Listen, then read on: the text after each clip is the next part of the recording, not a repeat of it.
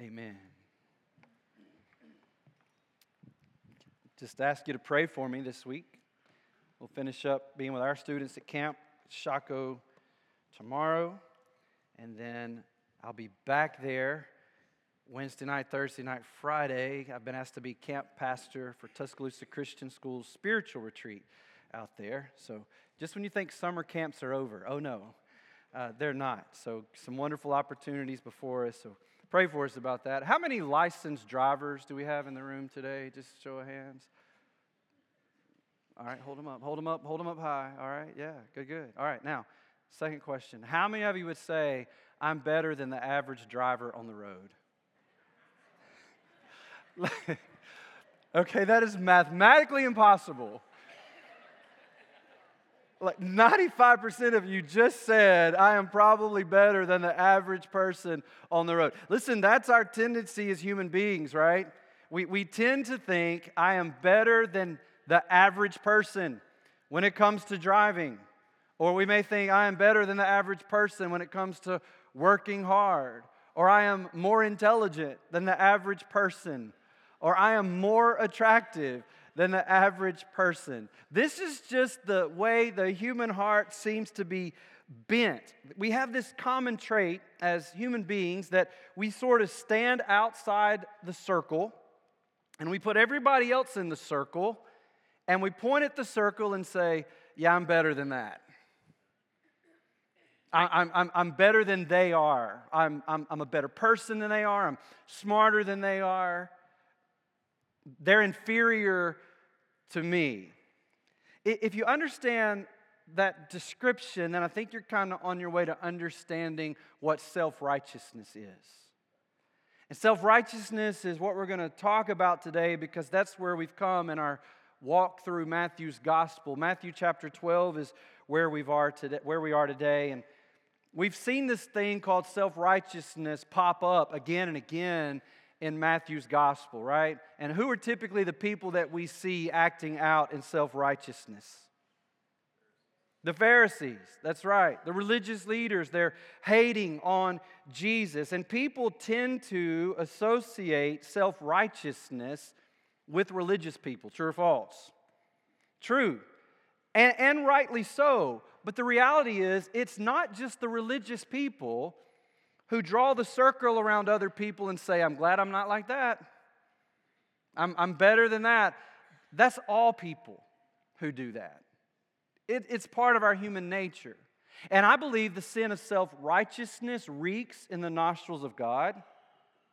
But I believe that that smell is even more nauseating to God when He smells the sin of self righteousness in the lives of His people, in His church among his sons and his daughters. In fact, I would even argue that the sin of self righteousness may be one of the most evil sins in the world.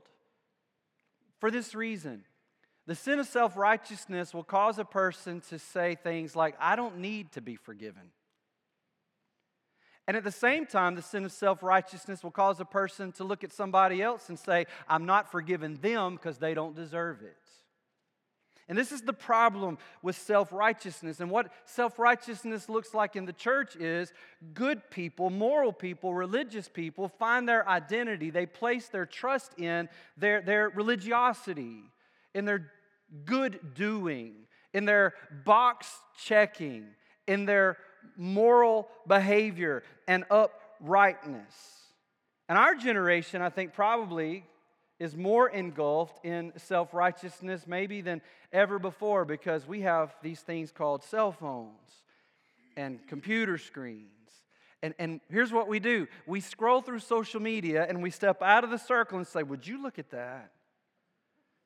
Would you look at how they think, how they talk? Would you look at that? Look at how they're dressing. Look at the decisions they're making. We turn on the news and we watch mainstream media. We do it all over again. We step outside the circle and we, we point our fingers. Look at those people. Can you believe that's what's happening? God, God, aren't you glad I'm not like those people? And that is precisely how self righteous people talk. Jesus explains this in Luke chapter 18, verse 9, by way of a parable. It says he also told this parable to some who trusted in who?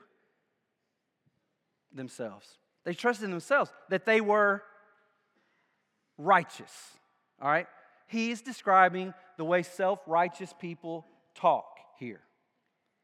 And they treat others with contempt. Verse 10, he says it this way Two men went up to the temple to pray, one a Pharisee and the other a tax collector. The Pharisee said, standing by himself outside the circle, because this is what self righteous people do. Nobody's like me. Only if they were. Oh, God, let it be that everybody would think like me, act like me, talk like me. So here's this Pharisee standing by himself. And he prayed like this God, I thank you that I'm not like other men, extortioners, unjust, adulterers, or even like this tax collector. I fast twice a week. I give tithes of all that I get. Listen, if your version of Jesus causes you to size people up so that you can write them off, you got the wrong version of Jesus. If that's your version of Jesus, that you can size people up and dismiss them and point down at them, that's the wrong Jesus. When our rightness becomes an excuse to dismiss people that we believe are less right than us, hello, in that moment, we're not as right as we thought we were. See, we can catch somebody doing or saying something wrong, and, and then we want to use that as a license to destroy them, to drag them through the dirt. By the way, Satan loves that. That's his game. Do you know what the word Satan literally means? It means accuser. Satan loves to step outside the circle and accuse. But, church, I'm telling you good news today. We have another, and he's not the accuser, he's the advocate. Our advocate, Jesus, doesn't stand outside the circle condemning, he steps inside the circle and advocates for us, defends his people. But Satan loves it when we don't imitate Jesus. Satan loves it when we imitate Satan and step outside the circle and condemn everybody inside the circle. And Paul warns us about that. Galatians chapter 5, verse 15, he says, But if you bite, he's talking to Christians in a church. He says, If you bite and devour one another, watch out that you're not consumed by one another. If you keep pecking on each other and picking on each other and nibbling on each other and backbiting on each other, be careful because you're going to turn around and nothing's going to be left. That's what he just said. To be consumed by one another. So you need to know this, church folks. We can be right about something and at the same time be offensive to God and toxic to other people. It's not enough to simply be right. We can be right till the cows come home and still be offensive to God and still be destructive and toxic to the people around us. See, when, when we're feeling self righteous, we're, we're shoveling shame onto other people, shoving that shame onto them, and oftentimes then we turn angry in it, even vindictive in it. And then what we do is we kind of enjoy that, so we start looking for more to shame them with. We start looking for more that's wrong, more that we could stand outside the circle and point at and say, Look at that. Did you know this about them? Have you noticed this? I don't like that. You don't like that either, do you? And it's a snowball effect. And some would just be happy to let the snowball get so big that it would even, they would even be okay letting it just roll over Jesus so that ultimately could crush the person that they're pointing at and condemning. And I don't know if you have felt this in your heart as we have gone through Matthew's gospel, but I have. And Jesus brought it to my attention this week. And you've heard it in my preaching. Man, I have loved it when Jesus has backslapped those self righteous Pharisees. When he's flexed and just let them have it, I'm like, yeah, that's my Jesus. Get him, Jesus. And this week he goes, You, you know what you're doing right now?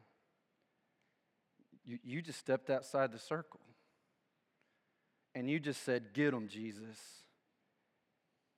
Because I'm better than they are. So get, get them. I'm doing the same thing. It's nothing but self righteousness on my part, me standing outside the circle and saying, I sure am glad I am not like them. It's smug, it's a sense of superiority over somebody else. And it is nauseating to God when His people think that way and act that way. See, here's the thing about self righteousness it's sneaky, right? It's deceptive. I mean, there's a whole lot of sins that we wouldn't bring in here because they're not sneaky, they're not deceptive. But boy, man, we can walk through these doors in our self righteousness. We can sing the songs in our self righteousness. We can read our Bibles. We can even pray in our self righteousness, just like the Pharisee prayed in his self righteousness. It's sneaky, deceptive. Self righteousness convinces you that you are well when you are sick. See, it's a dangerous thing to be physically sick and to not know it. It's far more dangerous to be spiritually sick and to not know it.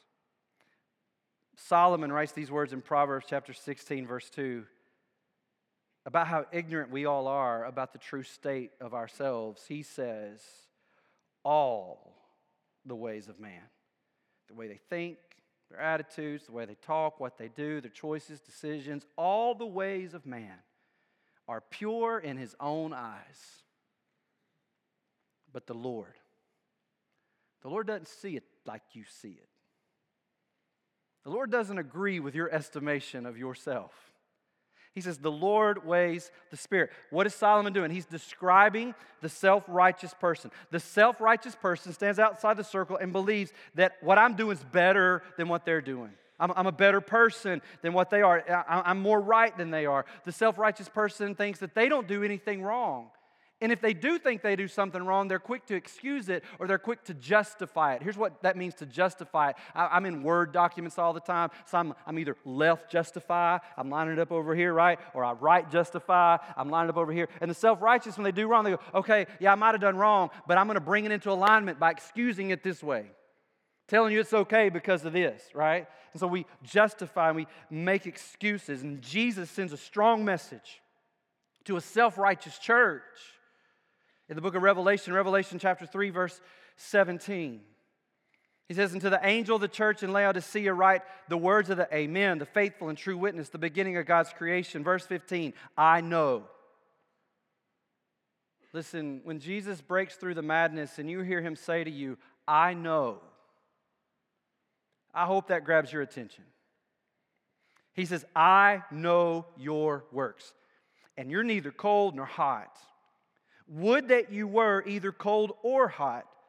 So, because you're lukewarm and neither hot nor cold, I will spit you or vomit you out of my mouth. Why? Why is this making Jesus sick?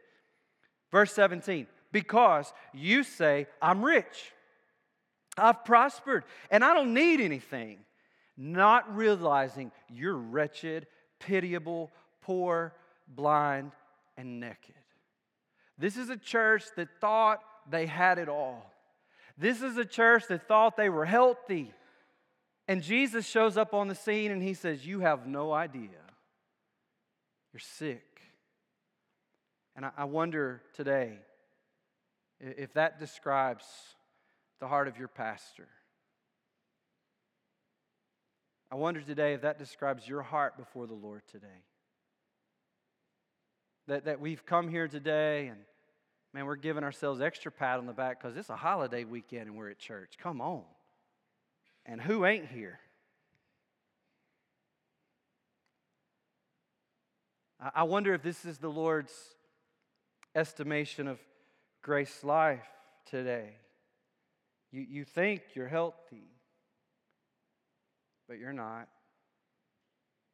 Today, Matthew brings us to this place in Matthew chapter 12 where I need to, and you need to, and we need to take a long, hard look.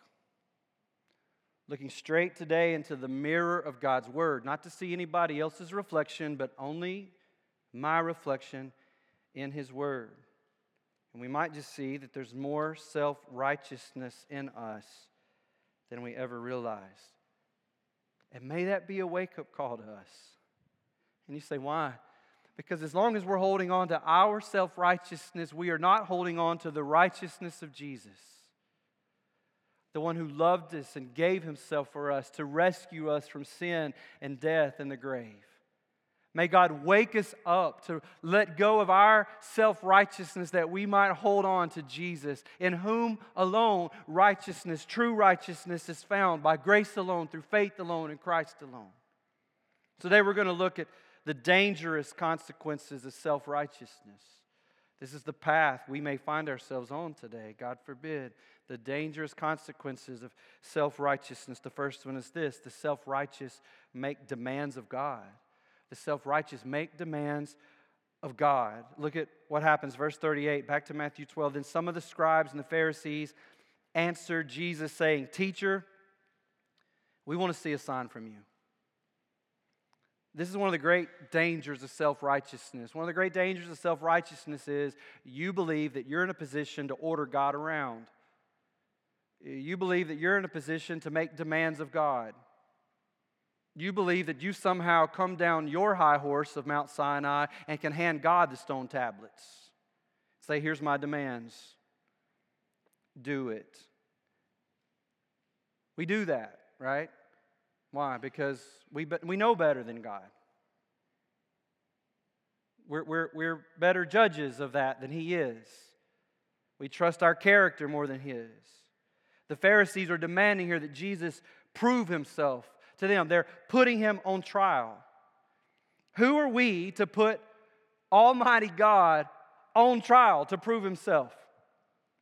Who are we to put Almighty God on the stand and demand that he explain himself? He alone is the righteous judge. But self righteousness dangerously convinces us that we can judge God and that we can judge him rightly, and that we can judge him accurately, and that we can judge him justly. But that's the way of the self righteous. This is what we do. We step outside the circle and we judge everybody in the circle, including God. It's quiet in here today. Y'all like it when I preach to people that don't know Jesus. When the preacher shows up and he preaches to the saints, they're like, go back to camp. Read the story of Job. How many of you would say, Yeah, I think I've leveled up to where Job was as a human being? The Bible says, among man, there wasn't anybody like this guy. But as the story unfolds, you know what God begins to reveal in Job's heart? There was some self righteousness kind of tucked away secretly back there in Job's heart. We get to a place where Job begins to want to put God on the stand and, hey, explain yourself to me. This isn't right. You got it wrong. What's happening here? Then God begins to speak up to Job. This is how he responds to the self righteous in chapter 38 of Job. And just hang on, I'm going to read the whole chapter because it's medicine for us self righteous folks we need to be reminded this is how God comes at us in our self righteousness. Job chapter 38. Then the Lord answered Job from the whirlwind. Who is this? Huh. First three words God just steps out of the whirlwind, and there's Job and his self righteousness, and God says, Who is this? That questions my wisdom with such ignorant words. Brace yourself like a man. Because I got some questions for you. I've been listening to your questions. What God has just done is said, okay, Job, you put me in the circle long enough. I'm not in it anymore. You're in it. Now let's talk. I got some questions for you, and you must answer them. Where were you when I laid the foundations of the earth? Tell me. I'm sure you know. Who determined the dimensions of the earth? Who stretched out the survey? Did you do that, Job? Did you hold the tape measure for me that day? Were you there? I don't think so. What supports its foundations? Who laid its cornerstone? Was that you? As the morning stars sang together and all the angels shouted for joy, who kept the sea inside its boundaries? as it burst from the womb. And as I closed it with clothed it with clouds and wrapped it in thick darkness, for I locked it behind barred gates, limiting its shores. I said, This far, and no farther will you come. Here, your proud waves must stop. Was that you, Job? Did you tell the waves where to stop? I think that was me, actually, right? Have you ever commanded the morning to appear, Job, and caused the dawn to rise in the east? Have you made daylight spread to the ends of the earth to bring an end to night's wickedness? As the light approaches, the earth takes shape like clay pressed beneath a seal. It's robed in brilliant colors. The light disturbs the wicked and stops the arm that's raised in violence. Have you ever explored the springs from which the seas have come, Job? You ever been down there? Have you explored their depths? Do you know where the gates of death are located? You got the coordinates of that, Job? Have you seen the gates of utter gloom? Do you realize the extent of the earth? Tell me about it, if you know. Where's light come from? Where's darkness go? Can you take them each home? Do you know how to get where they live? Of course, you know all this. For you were born before it was all created, right? And so you're very experienced. God gets a little sarcastic. You see that? Have you visited the storehouses of the snow or seen the, the, the storehouses of hail, I've reserved them as weapons for the time of trouble, for the day of battle and war. Job, where's the path to the source of light? Where's the home of the east wind? Who created a channel for the torrents of rain? Who laid out the path for lightning? Who makes the rain fall on barren land in a desert where no one lives? Who sends rain to satisfy the parched ground and make the tender grass spring up? Do you do that, Job? Like, does James Spann show up and go, hey, thank you, Job, for sending rain? Because we sure needed it today. Is that you? Does the rain have a father who gives birth to the dew? Who's the mother of the ice? Who gives birth to the frost from the heavens? For the water turns to ice as hard as rock, and the surface of the water freezes. Can you direct the movement of the stars, Job? Binding the cluster of Pleiades or loosening the cords of Orion? Can you direct the constellation through the seasons or guide the bear with her cubs across the heavens? Can you do that? Do you know the laws of the universe, Job? Can you use them to regulate the earth? Can you shout to the clouds and make it rain?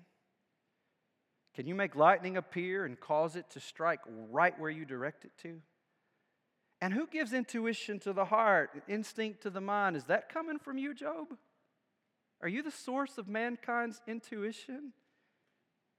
Who's wise enough to count all the clouds? Who can tilt the water jars of heaven? When the parched ground is dry and the soil is hardened into clogs, can you stalk prey for a lion? Can you control the jungle?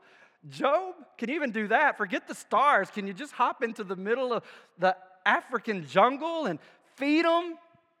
Satisfy the young lion's appetites as they lie in their dens or crouch in their thicket. Who provides food for the ravens when their young cry out to God? Do you do that, Job? Do you go around making sure all the birds are fed and wander about in their hunger?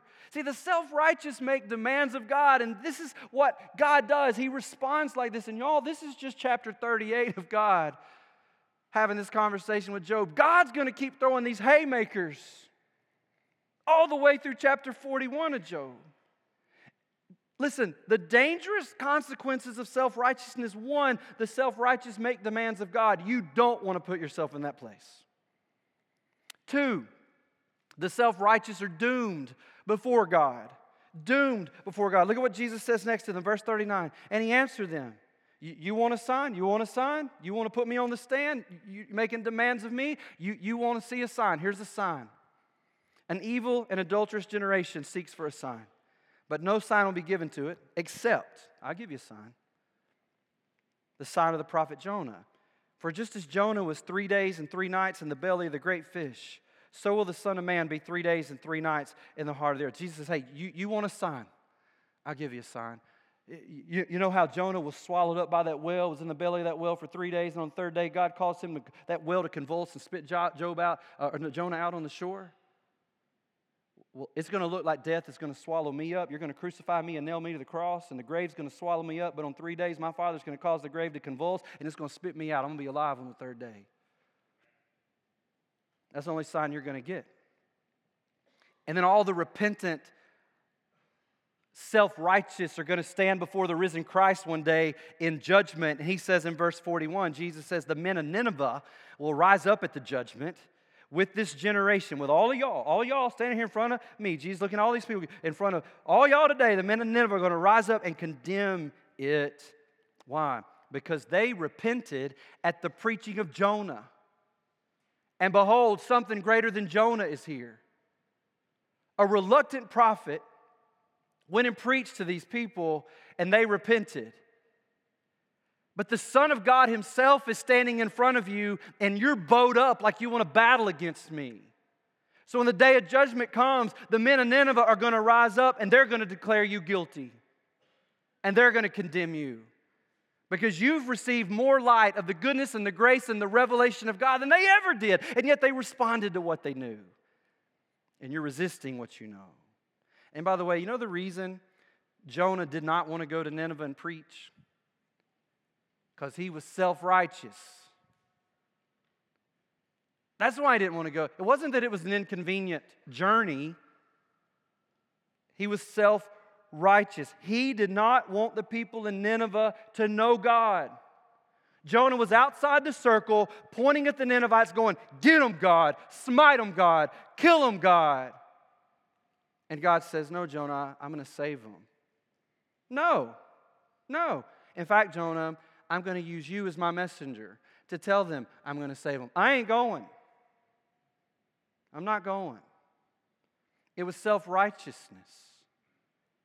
But God did save them. And you get to the end of the book of Jonah, and guess where Jonah is? He's still wallowing in his self righteousness. He's still wallowing in his self pity. He's pouting because he still hates the people in the circle, and now God has saved them, and he's going to have to spend eternity with them. He's not happy about that. And Jesus just said, The people of Nineveh, the worst of the worst. They, it was the capital of the Assyrian Empire. That's why Jonah hated them so much. They were wicked, evil, cruel people. But Jesus just said, The men of the capital city of the Assyrian Empire who found forgiveness from God are going to rise up on Judgment Day and they are going to pronounce condemnation on the most religious people who saw God in flesh every day for three and a half years because they would not repent of their self righteousness. And, and by the way, remember who Jesus is talking to? He's talking to men who are Jewish, who are religious. These same Jewish religious men every day would wake up, and here's how they prayed they would pray pointing at the circle. This was their prayer, literally. Oh God, I thank you that I am not a woman, that I'm not a Gentile, and that I'm not a pagan. That's how they prayed every single day. God, I thank you that I'm not a woman, I'm not a Gentile, I'm not a pagan. So Jesus throws this punch, verse 42. He says, The queen of the south.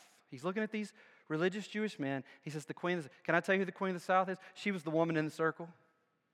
She's a woman, she's a Gentile, she's pagan. She's everything they were glad they weren't. And Jesus says, The queen of the south will rise up at the judgment with y'all and condemn it. Why? Because she came from the ends of the earth to hear the wisdom of Solomon. And behold, something greater than Solomon is right in front of you.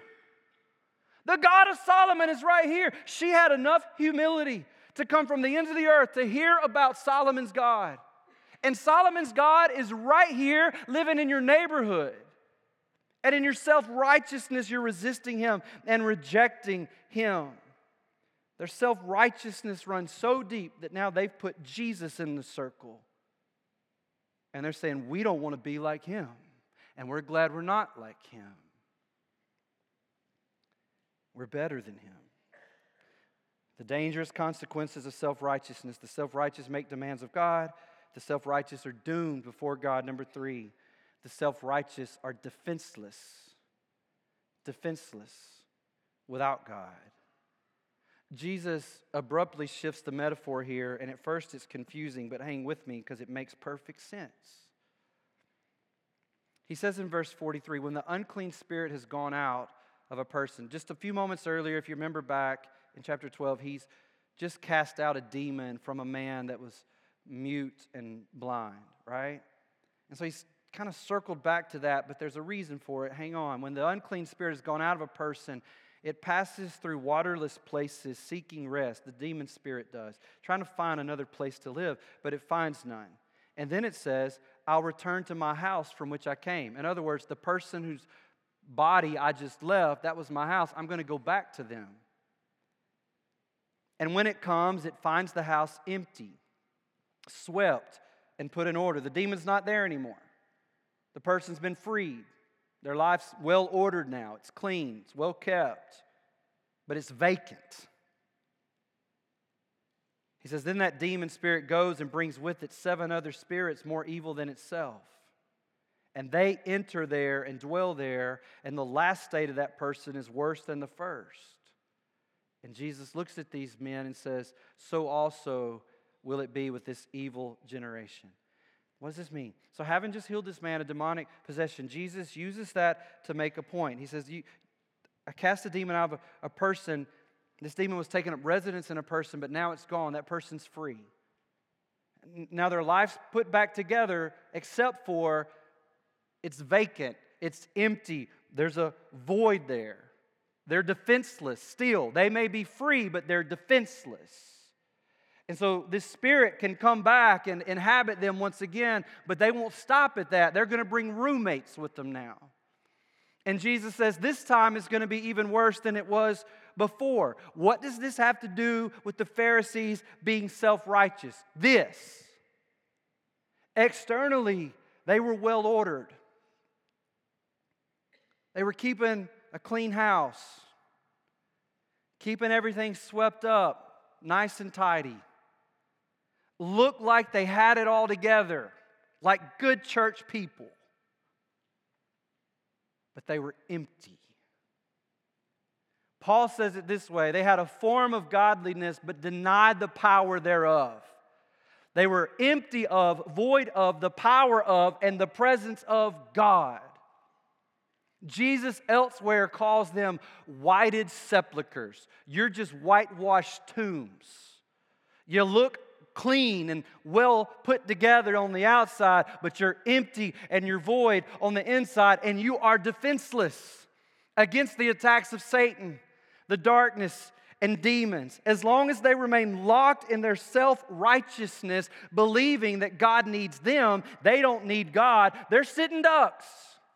And so are you, and so am I in our self righteousness, when we begin to believe that I don't need God, He's the one that's lucky to have me, and you're lucky to have me, and I don't need you, we're defenseless. We're sitting ducks against satanic attack. What are we saying? The dangerous consequences of self righteousness. The self righteous make demands of God, they're doomed before God, they're defenseless without God.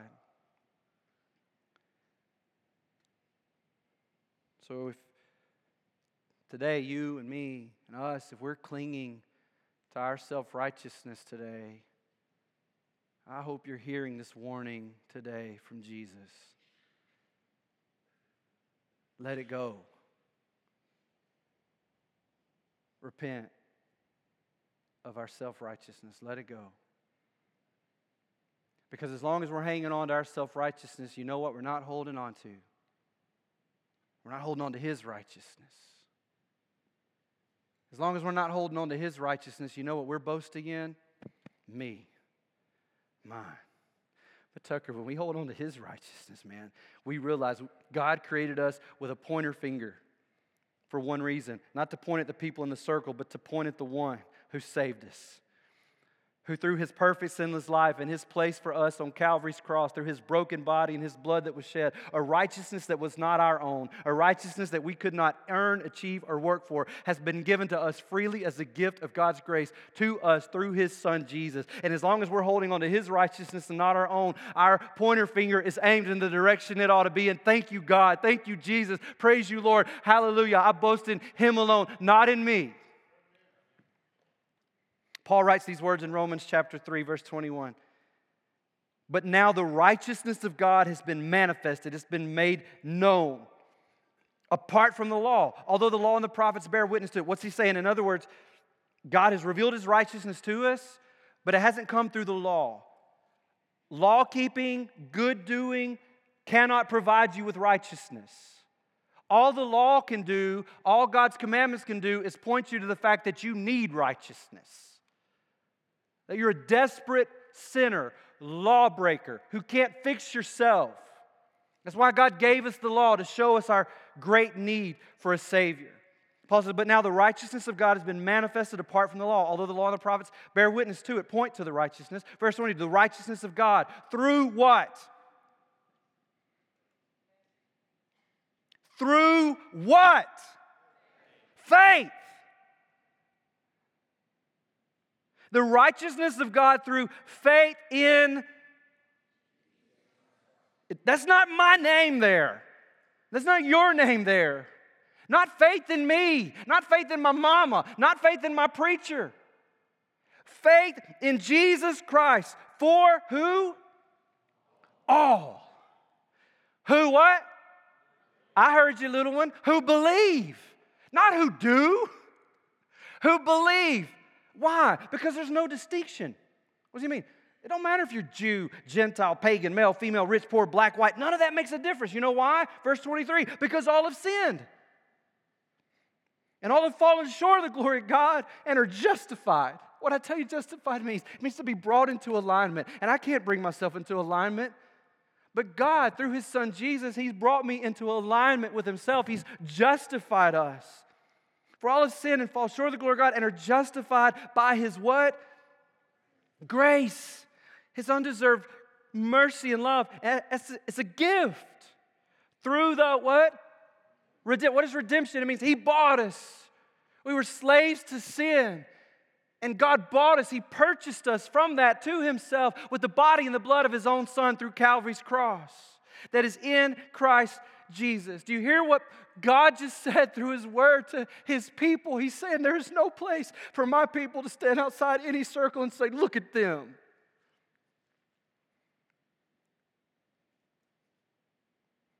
Look at that, God. There's no place among the people of God for that. You say, but Pastor, aren't we supposed to rebuke and correct and point out? Yes, but not with a heart to go, see, you're busted. We're supposed to do those things with a heart that's broken for people knowing such was I before the grace of God came to rescue me. Listen, church, accountability is not a finger in the face, it's an arm around the shoulder. It's walking with people through the mess and the mud and the mire and the brokenness and loving like Jesus has loved us.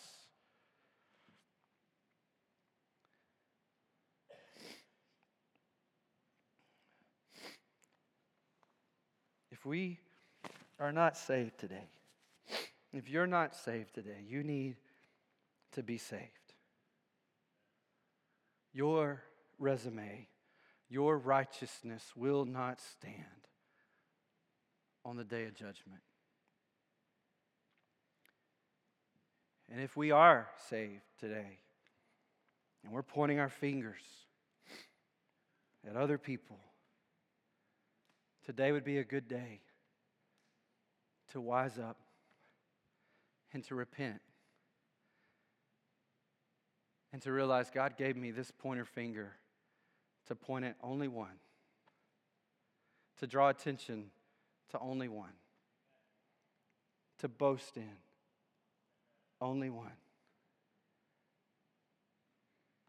to Jesus, who loved a sinner, Brother Larry, like me, and gave his life to make me his own. God, thank you for your word. even though it stings. It's so needed. It's so easy to find ourselves living outside some chalk circle we've drawn like children in life's playground, criticizing and condemning and comparing. But Jesus, you step into the circles.